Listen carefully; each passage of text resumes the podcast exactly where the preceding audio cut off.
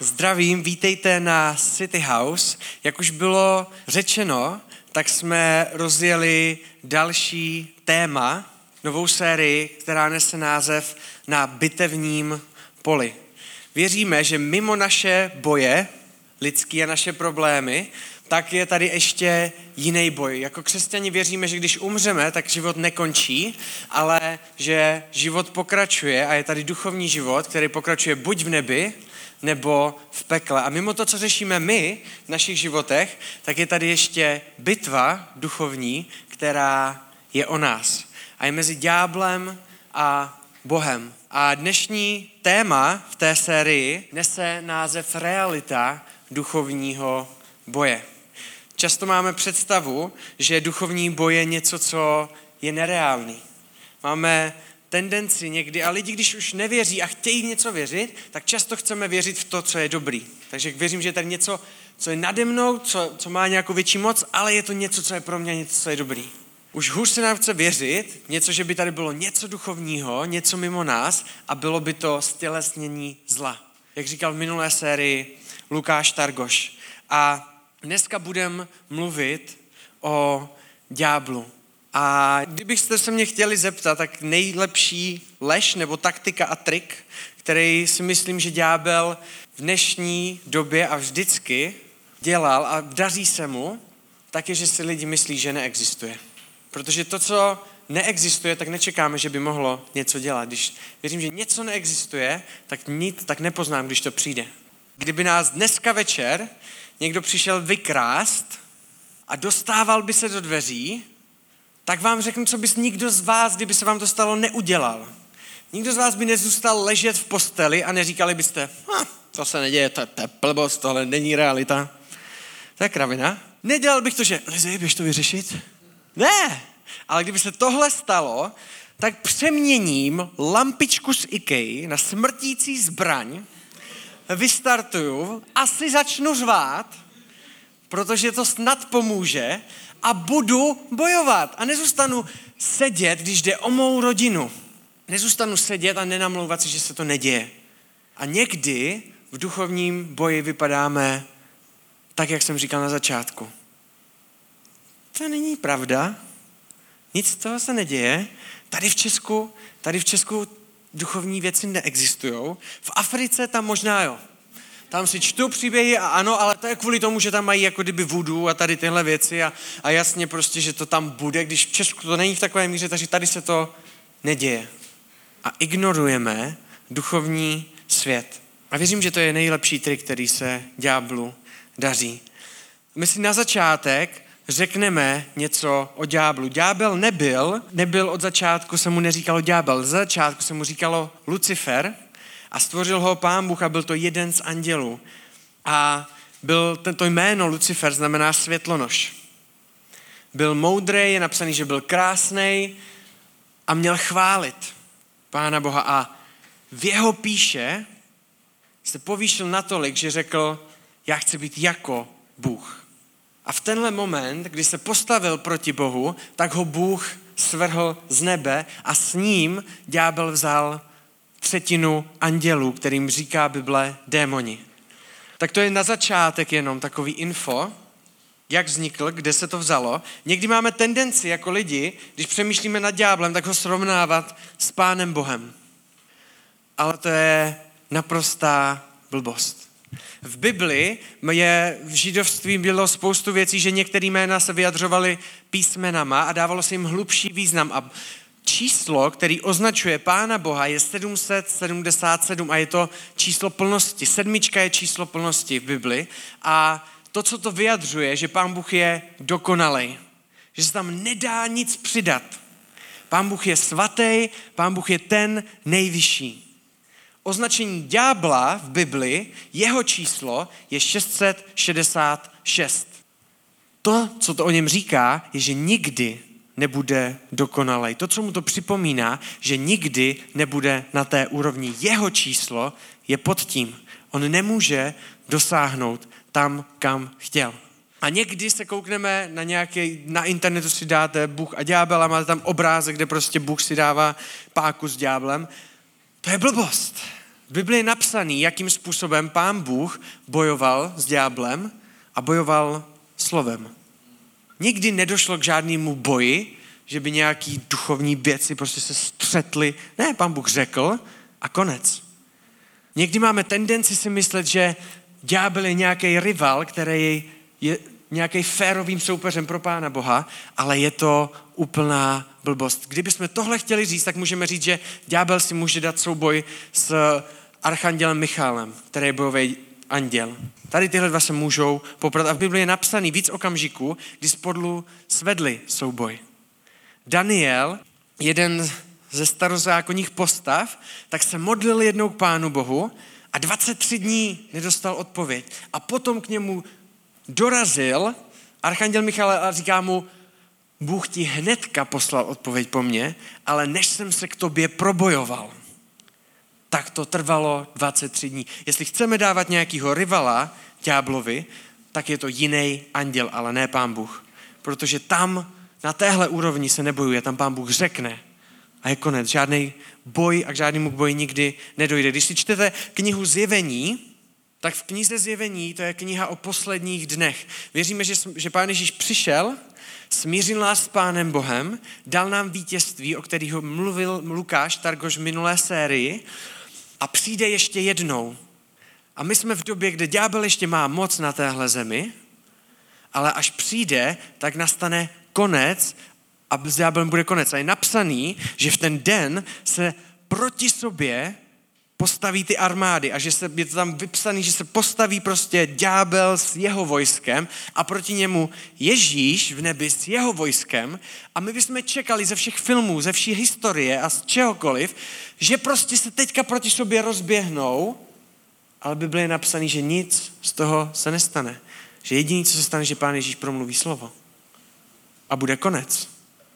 Nikdo se s nikým mlátit nebude, protože Pán Bůh a ďábel nejsou na stejné úrovni, aby spolu bojovali. Koukneme se na dvě označení ďábla, které vystihují jeho podstatu a taktiku.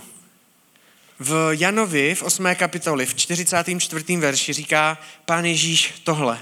Od počátku to byl vrah a nestál v pravdě, protože v něm pravda není. Když mluví lež, mluví, jak je mu vlastní.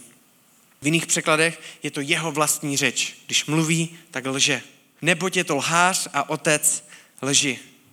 Ďábel je pojmenovaný jako otec lži a je to jedna z jeho taktik, kterou používá, že nám lže. A můžeme se na to kouknout hnedka při prvním střetnutí ďábla a člověka. A většina z vás ten příběh už slyšela a jde o hada a Evu, kde ďábel mluví, skrze hada mluví k Evě a v Genesis 2. kapitole 16. až 17. verši je napsaný Hospodin Bůh člověku přikázal, je to potom, co Pán Bůh stvořil celou zem, opět slovem a dal jim veškerý tvorstvo, ptactvo, všechno a pak říká tady tyhle slova. Z každého stromu v zahradě můžeš svobodně jíst. Všechny zvířata, všechno pro tebe tady je. Z každého stromu svobodně je skromně. Stromu poznání dobra a zla. Z toho nejes, neboť v den, kdybys z něj jedl, jistě zemřeš. A potom v 3. kapitole v 1. verši přichází na scénu ďábel a říká Evě, opravdu vám Bůh zakázal jíst ze všech stromů v zahradě? Někdy bychom čekali, že nebo máme takovou představu, že ďábel nám řekne tak pitomou lež, že to všichni poznáme. Ďábel překrucuje často boží pravdy. Není ten, který by nám řekl lež, která nám bije do očí, ale je ten, který nám řekne polopravdu. Něco si tam do toho vsune. Opravdu vám řekl, že ze všech stromů. To, co dělá tady v touhle větou, tak podrývá boží dobrotu v mysli Evy. A Eva začne přemýšlet. Aha, možná Bůh není tak dobrý. Doteď jsem si myslela, že je dobrý ve všem. Všechno, co jsem si zažila, všechno, co vidím, je dobrý a dokonalý. Ale co když? A odpovídá mu v dalších verších a říká, ovoce stromů v zahradě jíst smíme, odpověděla žena hadovi. ale v ovoci stromu uprostřed zahrady Bůh řekl, nejezd z něj, ani se ho nedotýkej, jinak zemřeš. Na to had ženě řekl, určitě nezemřete. Bůh ale ví, že jakmile pojíte z toho stromu, otevřou se vám oči a budete jako Bůh. Bůh vám něco drží. Bůh není ten, který je ten nejlepší. On se bojí, že byste byli jako on, že byste mu byli rovní. To je to, co od tebe drží. Pojď a ochutnej to. Tím, že ďábel nebo satan nazývaný v Bibli, tak překrucuje ty věci, tak dostává Evu až do momentu, kdy Eva utrhne to ovoce, nají se, dá Adamovi a jsou vyhnaní a přijde hřích do světa. Někdy máme představu a teologii ďábla na základě filmu. Kdy vidíme vymítače ďábla, nevím, jestli to někdo z vás viděl, říká si, jo, tak takhle to je. A máme představu, že když něco se stane v našem životě a stojí za tím ďábel, takže se prostě budeme u toho třepat, že to bude úplně šilený, že to bude všichni kolem na 300 metrů budou nás slyšet. Někdy ďábel přijde jenom s jednou myšlenkou, kterou pomění. Někdy jenom něco překroutí a řekne nám, myslíš si, že je Bůh fakt dobrý? To, co se snaží udělat, tak je podkopat Boží autoritu a jeho dobrotu, aby jsme mu nevěřili. A snaží se nás navést tou lží, tak jak navedl Evu hnedka v prvním momentě, když se setkává s člověkem, aby jsme udělali něco, co je proti Bohu. Někdy si myslíme, z další věc a mít možná, které chci zbořit. Někdy máme tendence, že na nás ďábel útočí kvůli tomu, že my jsme jako někdo. Jakože jo, tak když tě prostě zničím, tak pak jako to bude lehčí tady a nebude tady tolik křesťanů a prostě to bude fajn a mně se bude líp makat. Ďábel na nás útočí, protože chce ublížit Bohu. Jak byste chtěli ublížit nejvíc mě? Když ublížíte mé rodině, když ublížíte těm, kteří miluju, tak mě ublížíte nejvíc. Ďábel ubližuje někdy nám a chce nás odvést od Pána Boha, protože chce ublížit Pánu Bohu. Ne protože já jsem nejdůležitější člověk na země kouli. A snaží se nám tam dostat tak, že uděláme věc, která je proti Bohu. A potom další věc, kterou dělá a další jméno, která ho Bible nazývá, tak je žalobce. A tady se koukneme na verš ze Zachariáše 3. kapitoly 1. verš a tam je napsaný, potom mi ukázal velekněze Jošu, jak stojí před Hospodinovým andělem. Po pravici mu stál Satan, aby ho obvinil. Satan je ten, který nás obvinuje. První věc, tak se nás snaží podkopat Boží autoritu, podkopat Boží dobrotu a snaží se, aby jsme udělali něco, co je proti Pánu Bohu. Ty to zvládneš? Proč bys to nevyzkoušel? Když se opiješ, tak ty to zvládneš. To, že to nezvládne malý procento lidí, proč bys to ty nemohl zvládnout? Přece tohle není napsaný v Bibli. Pán Ježíš tě miluje, Pán Ježíš je ten, který ti odpustí. On ví, že to uděláš. On je láska, on tě přijde vždycky a objeme tě zpátky. To, co se nás snaží lží dostat, tak aby se udělal něco, co je proti Pánu Bohu a potom nás začne obvinovat. Ďábel je žalobce. A pak si stoupne mezi mě a Boha a začne mě říkat, ty nemůžeš dojít za Bohem. Ty nevidíš, co jsi udělal ve svém životě? Jak si můžeš představit, že chceš jít teďka za Bohem? A přináší mě hanbu do mýho života. A to, co dělá, tak působí skrze manipulaci a skrze strach. Tohle jsou nástroje, které na nás používá. Strach a manipulaci. Jak můžeš vůbec přijít do kostela, když bereš drogy? Jak můžeš přijít do kostela, když se nemodlíš pravidelně? Proč bys vůbec měl někam chodit, když Pán Bůh o tebe nemá zájem, protože ty děláš věci, které jsou proti Bibli? Jak si můžeš myslet, že tě Pán Bůh přijme? Jak si můžeš myslet? A obvinuje nás potom tady z těchto věcí a strachem a manipulací nás drží od Pána Boha. V Bibli je napsaný, že Satan, ďábel, je ten, který obvinuje a Duch Boží je ten, který napomíná. A v tom je obrovský rozdíl. Když Satan nás obvinuje, když nás ďábel obvinuje, tak to, co děláme, to, jak to působí, tak je, že odcházíme od Boha pryč. A od církve pryč. Já tam přece nemůžu jít. Když nás napomene Boží duch, tak nás táhne k Bohu. Tak naše reakce je, aha, Já potřebuji jít do církve, já potřebuji jít za Bohem. Jeden kazatel to vystihl skvělou větou a řekl, ďábel zná naše jméno, ale oslovuje nás naším hříchem. Ďábel ví, jak se jmenuju, ale bude mě připomínat to, co jsem udělal špatně. Pán Ježíš zná můj hřích, ale bude mě oslovovat mým jménem a bude mě říkat, já vím, že jsi to udělal špatně. Ne, že bych to neviděl, ale je tady milost, je tady osvobození a je tady přijetí, který je na mé straně. Víš, co můžeš udělat pro to, abys nesměl jít do kostela? Nic. Víš, co můžeš udělat pro to, abys si to nezasloužil? Nic. Cokoliv, můžeš mít jinou orientaci, můžeš se ožrávat každý den, můžeš být namol, když přijdeš do církve, můžeš být zhulený, když přijdeš do církve. Mě nezastavíš, abych tě furt přijímal, abych byl tady pořád pro tebe. A ďábel je ten, který nám říká, ne. Vždyť se to nemá dělat. Vždyť seš špatnej. A ve strachu a manipulaci nás drží co nejdál od Pána Boha. Jak bojujeme proti tady téhle taktice a těm dvou pojmenováním ďábla, které jsou pojmenovaný v Bibli? V 1. Janovi ve 4. kapitole, ve 4. verši je napsaný: Vy jste však z Boha drazí a zvítězili jste nad nimi. Ten, který je ve vás, je totiž větší než ten, který je ve světě. Míněno Bůh, který je ve vás. Když patříte Bohu a Bůh je ve vás, tak ten, který je ve vás, je větší než ten, který je ve světě. Nejdeme si v boji duchovním pro vítězství, ale stavíme se na vítězství, aby jsme mohli jít do duchovního boje.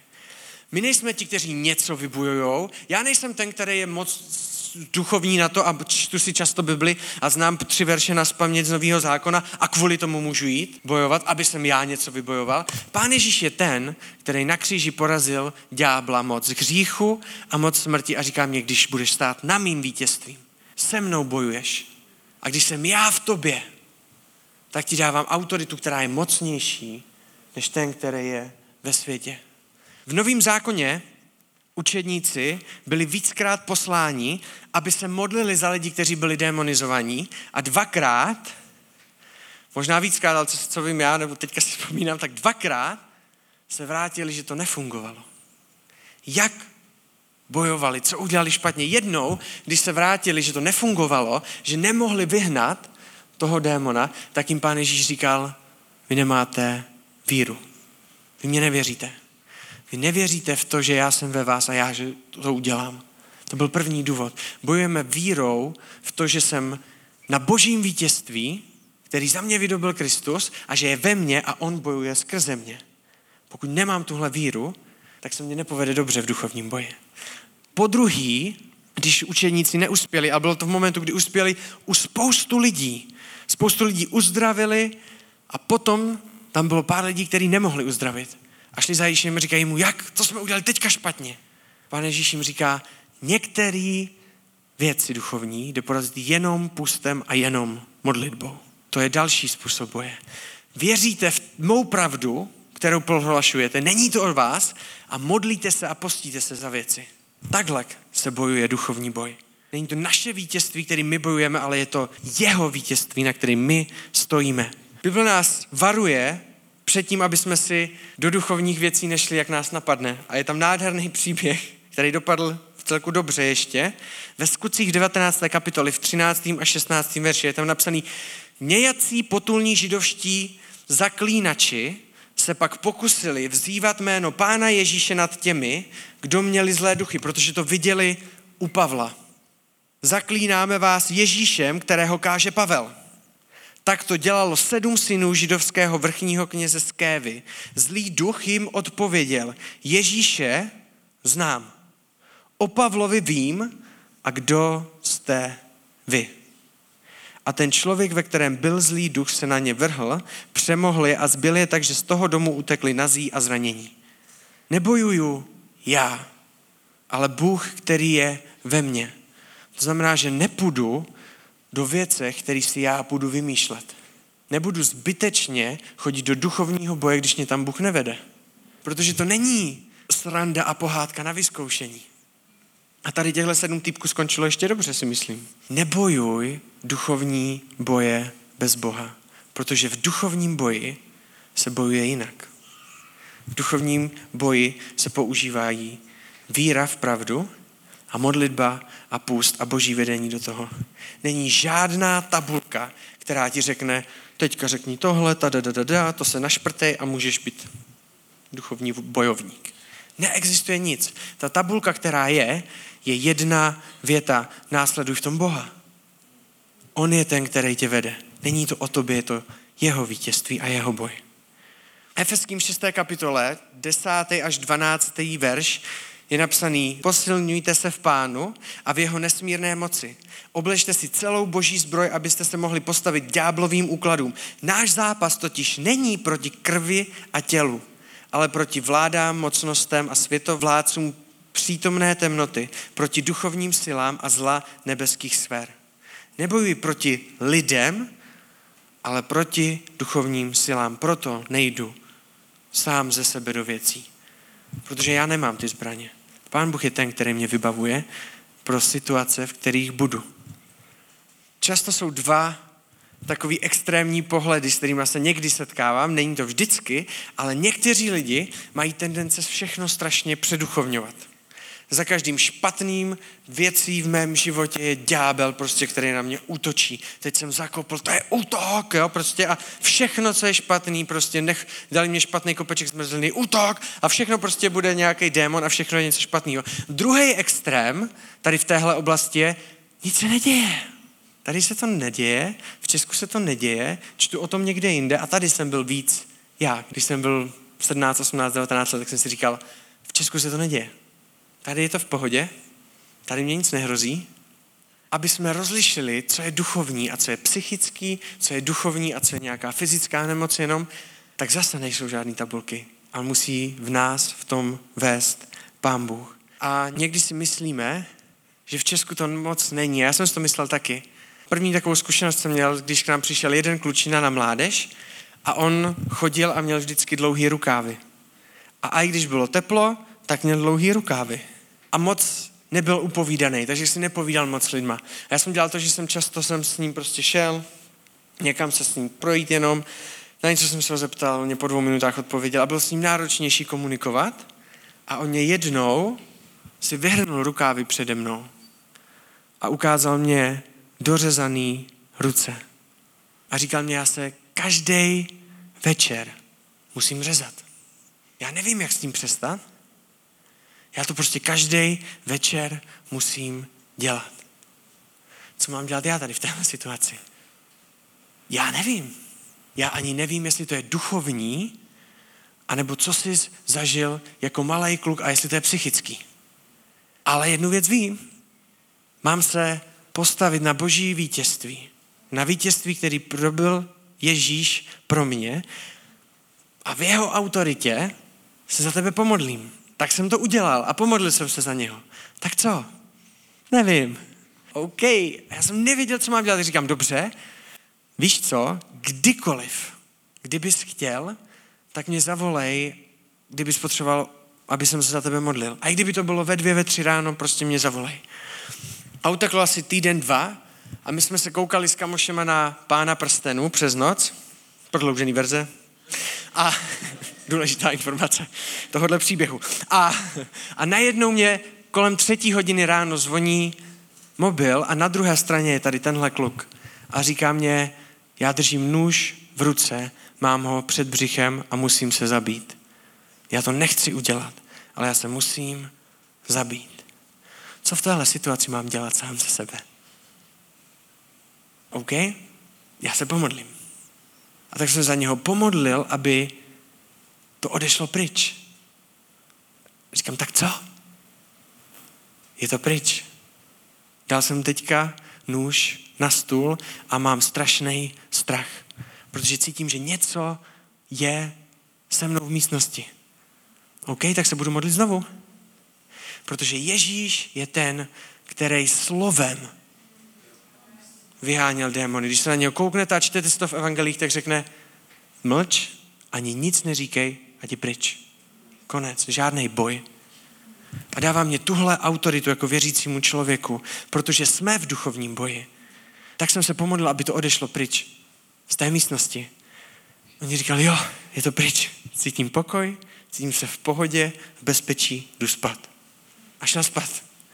Asi 4 dny potom za mnou přišel na mládež a přinesl mě žiletku.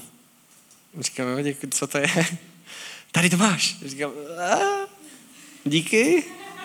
Od toho večera, když se za mě pomodlil, tak jsem se už nikdy nemusel řezat. To odešlo pryč. Tak jsem to vyhodil a jsem rád za to, že to není o mně, že to není o nás, ale že to je o vítězství a o modlitbě, která je postavená na vítězstvím, který vydobil Ježíš Kristus a že na tomhle můžeme stavit, můžeme věřit a můžeme prohlašovat pravdy, které jsou v Bibli napsané.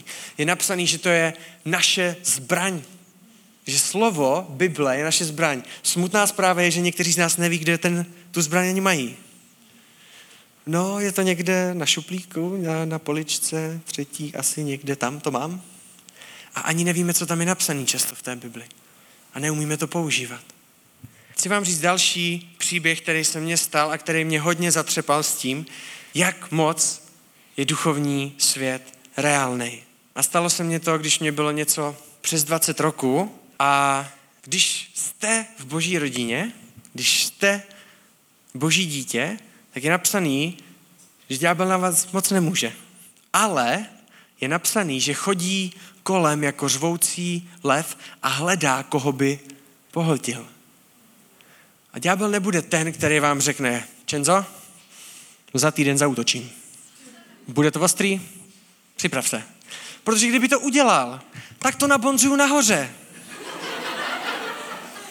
A řeknu, Ježíši, za týden to prej přijde. Vyřiď to za mě. Já to nechci vyřizovat.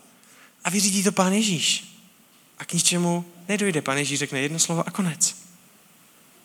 A já jsem tady tomuhle nevěřil. Já jsem nevěřil, že by se mně mohlo něco stát duchovního, že by na mě mohl nějak ďábel zaútočit. Ještě předtím, než začnu, tak si přečteme jeden verš, který je k tomu důležitý. Je ten napsaný v 1. Janově, 4. kapitole, 1. verš.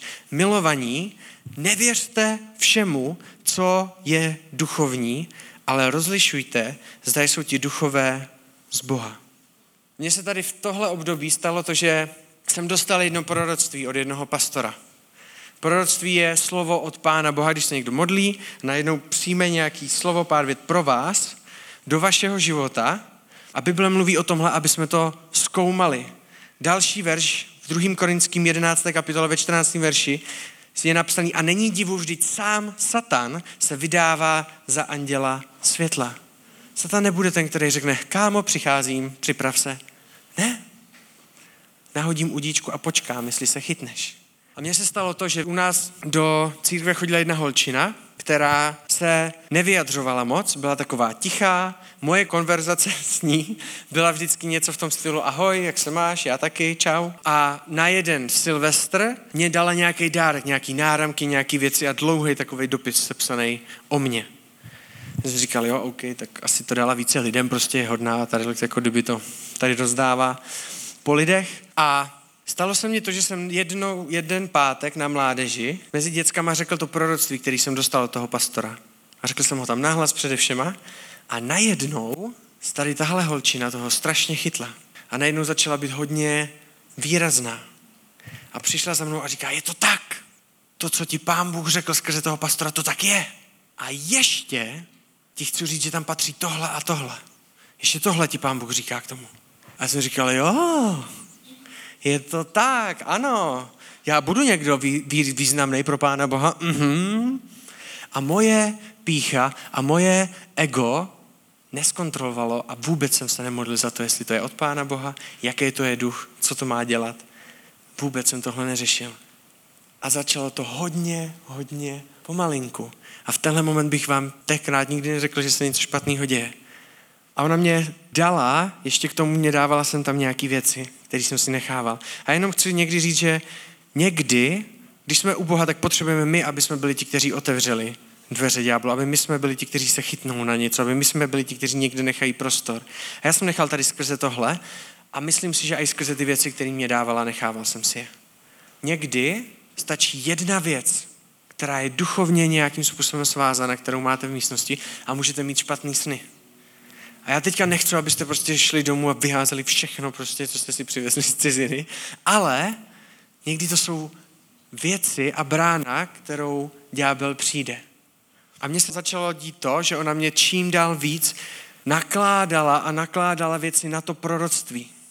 Ty budeš ten, který bude budovat armádu Ježíše Krista.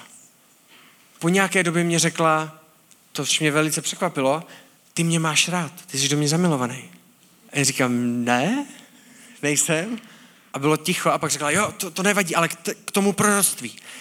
A začala znovu a začala pořád a nabalovala a další. To, co používala, bylo Bible. Nebyly to vymyšlené věci, nebyla to jiná knížka, bylo to postavené všechno na biblických textech. Když si čtete, jak ďábel bojoval s Bohem, tak s ním bojoval na poušti a citoval mu Bibli. A Pán Ježíš mu zpátky Biblii odpovídá. Já jsem na to nereagoval, já jsem to přijímal. A postupem času to začalo k tomu, že jsem si já přestal číst Bibli, já jsem se přestal modlit a jenom jsem si připomínal, jaký skvělý proroctví a co všechno na to mám nastavený. To, co ďábel dělá, tak vás bere pryč. Po měsíci jsem nemohl spát. Já jsem chodil spát ve 3, ve 4 hodiny, protože jsem nemohl usnout. Mně to nešlo prostě. Musel jsem furt jenom přemýšlet o tady tomhle a už jsem se ani nedokázal modlit. Ale nikomu jsem to neřekl. Když vás ďábel natahuje, tak vás odvádí od Boha, od modlitby, od církve. To je divný, proč bys to někomu říkal? Asi po měsíci a půl mě znovu řekla jednu zvláštní větu. Ty mě miluješ, já to vím. A já jsem říkal, ne. A musím ti to říct, já mám rád jednu holku, je z Liberce a jmenuje se Lizy. A jestli dělám cokoliv, čím si myslíš, že ti to ukazuju, že tě mám rád, tak mě to řekni, já to přestanu dělat. A bylo ticho a zase se vrátila k těm duchovním věcem. Ty budeš budovat armádu, a už to jelo. A vyústilo to do takového bodu, že asi po 2 měsících mě vezla autem na mládež, zastavila a řekla mě, bude konec světa. Ty musíš být můj manžel a musíš se do mě zamilovat. Pán Bůh si tebe použije, abys očistil tady tuhle církev od hříchu. Jestli jste byli jednou v církvi, jestli jste někdy četli Bibli, tak víte, že to je totálně mimo všechno. Že to totálně nedává smysl a že Bible tohle nikdy neřekla. A já v ten moment, jediný, co jsem dokázal řešit, tak bylo, jak se do ní mám zamilovat a jak to mám všechno pochopit, protože mi to nedává smysl. A nedokázal jsem se pohnout z toho místa. A dojeli jsme na mládež a díky Bohu, že jí napadlo, že to řekne jednomu pastorovi, který tam byl, a mýmu švagrovi, který vedl mládež. Tak jsme si spolu sedli. A ona teda neřekla spoustu dalších šileností, co mě řekla, ale řekla tam jednu větu během toho, co říkala takový normálnější věci, tak tam řekla a bude konec světa. A v ten moment, když jsem to slyšel jí vykládat někomu jinému, tak jsem říkal, ona mě celou dobu lže. Ona mě celou dobu manipuluje. A rozbrečel jsem se tam jako želva a najednou jsem po 2 měsících cítil svobodu a pokoj a klid. To, co udělal ten pastor po tomhle, tak asi neměl dělat, protože řekl, OK, jsme se tam pomodlili a on řekl, teď tady zůstaňte vy dva a vyříkejte si to ještě. Já říkám, OK, tak jsme se začali bavit a ona první větu, kterou mě řekla, tak říká, ale všechno, co jsem ti říkala, nebyla lež. Třeba tady tohle o téhle rodině a to proroctví, když mám stejný. Já jsem říkal, to je pravda. A v ten okamžik jsem znovu všemu věřil. A znovu jsem věřil tomu, že všechno, co mě řekla, je pravda. Že se do ní musím zamilovat a A šel jsem schody a naproti mě šla moje sestra, který můj švagr během toho stačil říct, co se stalo. Ona říkala, Čenzo, mě je to tak strašně líto, co se ti stalo, to je šílený. A říkám, ne, všechno je to pravda. A ona se na mě koukala, totálně nechápala, co se děje. Ďábel se snaží vzít naši mysl a oddělit nás od Pána Boha a zatáhnout nás od něho pryč co nejdál. A já jsem další den ráno jel do práce a věděl jsem, že tam bude. Protože ona věděla, kde pracuju, věděla, kde jezdím vlakem a vždycky se mnou jezdila. A já jsem věděl, že tam bude. A jediný, co jsem si pamatoval tady z tohohle momentu, bylo, že jsem byl na chvilku svobodnej a že jsem věděl, že to bylo po dlouhé době to, co jsem cítil, že to bylo v pohodě a že to potřebuju zpátky. A jediný, co jsem se dokázal modlit v ten moment, bylo, Bože, já potřebuju tu svobodu zpátky. A nastupoval jsem do toho vlaku a Pán Bůh, vnímal jsem jednu větu od Pána Boha. Nemluv s ňou a neodpovídej jí. Takže jsem nastoupil do vlaku, ona přistoupila, sedla si ke mně, začala mluvit zase ty věci a já jsem se tak koukal z okna a říkám, jdu spát. A dělal jsem, že spím 30 minut ve vlaku, pak jsem vystoupil, odešel jsem pryč prostě do práce, šel jsem pracovat a najednou mě přichází SMSky. Potřebuji s tebou dneska mluvit. Neodpovídám. Další SMSka. Vím, že v sobě mám nějakýho démona. Ty seš jedinej, který se za mě může modlit a pomoct mě z toho. Neodpovídám. Další SMSka. Budu na tebe čekat po práci. A říkám, to je v pytlu. Tak jsem se začal modlit a 4 hodiny jsem se modlil za jednu věc. Bože, já potřebuju tu svobodu zpátky. Já potřebuju vědět, že to je lež. Já jsem to nedokázal sám sebe si přesvědčit, že to je lež. Potřebuju tu svobodu zpátky. A po 4 hodinách mě to Pán Bůh dal zpátky. A já jsem zavolal Lizy. Do té doby jsem to nikomu neřekl, mimo mýho švagra, kde to bylo na minutu a zase zpátky. Zavolal jsem Lizy, všechno jsem jí to řekl, říkám, já nevím, co mám dělat. Tak jsem udělal a přišel jsem za svou šéfovou a řekl jsem jí pravdu. Je tady jedna holka, která si myslí, že jsem její manžel a že se do ní mám zamilovat. A ona ví, kdy končím v práci a napsala mě, že na mě bude čekat. A věřím, že mě stalkuje. Mohl bych odejít o 2 hodiny dřív. Honzi, já jsem včera večer jsem četla o tady těchto lidech, to je naprosto šilený, víš co, ne o 2 hodiny, běž rovnou teďka prostě, to je hrozný ten člověk. OK, tak jsem odešel pryč a jel jsem za Lizy. Vystoupil jsem na vlakovým nádraží, vystoupili jsme spolu s Lizy a přede mnou stál pastor. A říkám, ahoj, mohl by se za mě pomodlit? Mohl bys na modlitbě uzavřít ty věci, které jsem otevřel ďáblu? Já jsem svobodnej, ale teď potřebuji, aby ty se za mě pomodlil. Protože já jsem se z toho teďka teprve probral. A jeli jsme k němu domů, on se za mě pomodlil a já jsem se začal dávat dokupy tady z tohohle. A chci vám nakonec přečíst 2 verše. V Janově v 8. kapitole v 32. verši je napsaný: Poznáte pravdu a pravda vás vysvobodí. Ďábel je otec lži. Přišel, aby ničil, zabíjel a kradl. Pán Bůh, Jan 14:6. Já jsem pravda, cesta i život. Nikdo nepřichází k otci než skrze mě. Můžeš udělat cokoliv ve svém životě, ale vždycky tě přijmu zpátky. Můžeš udělat cokoliv, já tě vždycky osvobodím. Nepojmenovávám tě hříchem, ale křičím na tebe milost. Nejsem ten, který tě bude manipulovat, jsem ten, který tě pozve. Nejsem ten, který ti bude věci vyčítat, jsem ten, který je přikryje. Jsem ten, který tě obejme. Jan 10, 28 až 29. Já jim dám věčný život a nezahynou na věky a z mé ruky je nikdo nevyrve. Můj otec, který mi je dal, tohle mluví Pán Ježíš, je větší nade všechny a nikdo je nemůže vyrvat z ruky mého otce. Pojď ke mně zpátky. Pojď do svobody zpátky. Co posloucháme v naší mysli? Posloucháme lži, které jsou od ďábla. Ty nemůžeš dělat tohle a tohle, a kdybys dělal tady tohle, církev ti chce vzít svobodu. Bůh je ten, který tě bude manipulovat. Bůh je ten, který pro tebe nemá jenom dobrý věci.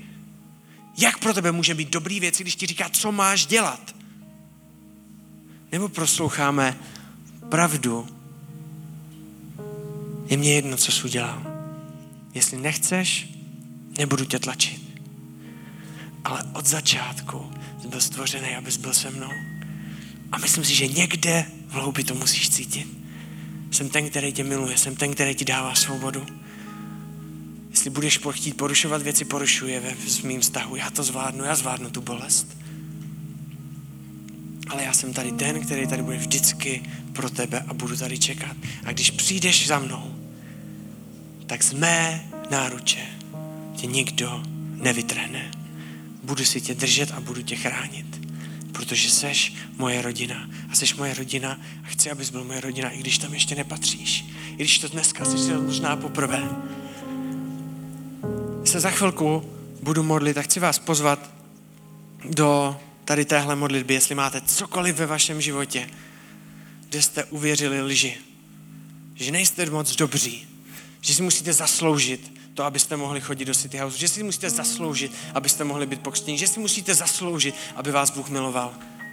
Tak to chci zlomit a rozbít dneska. Ne já, ale Pán Bůh to chce rozbít, protože já se svou modlitbou nedělám nic, ale stojím na modlitbě, která je na Božím vítězství a na jeho autoritě. Jestli máte nějaké věci ve vašem životě, kteří vám svazujou a nevíte, jak z toho ven, nevíte, co s tím máte dělat, tak vás chci zvát, abyste na konci té modlitby řekli amen.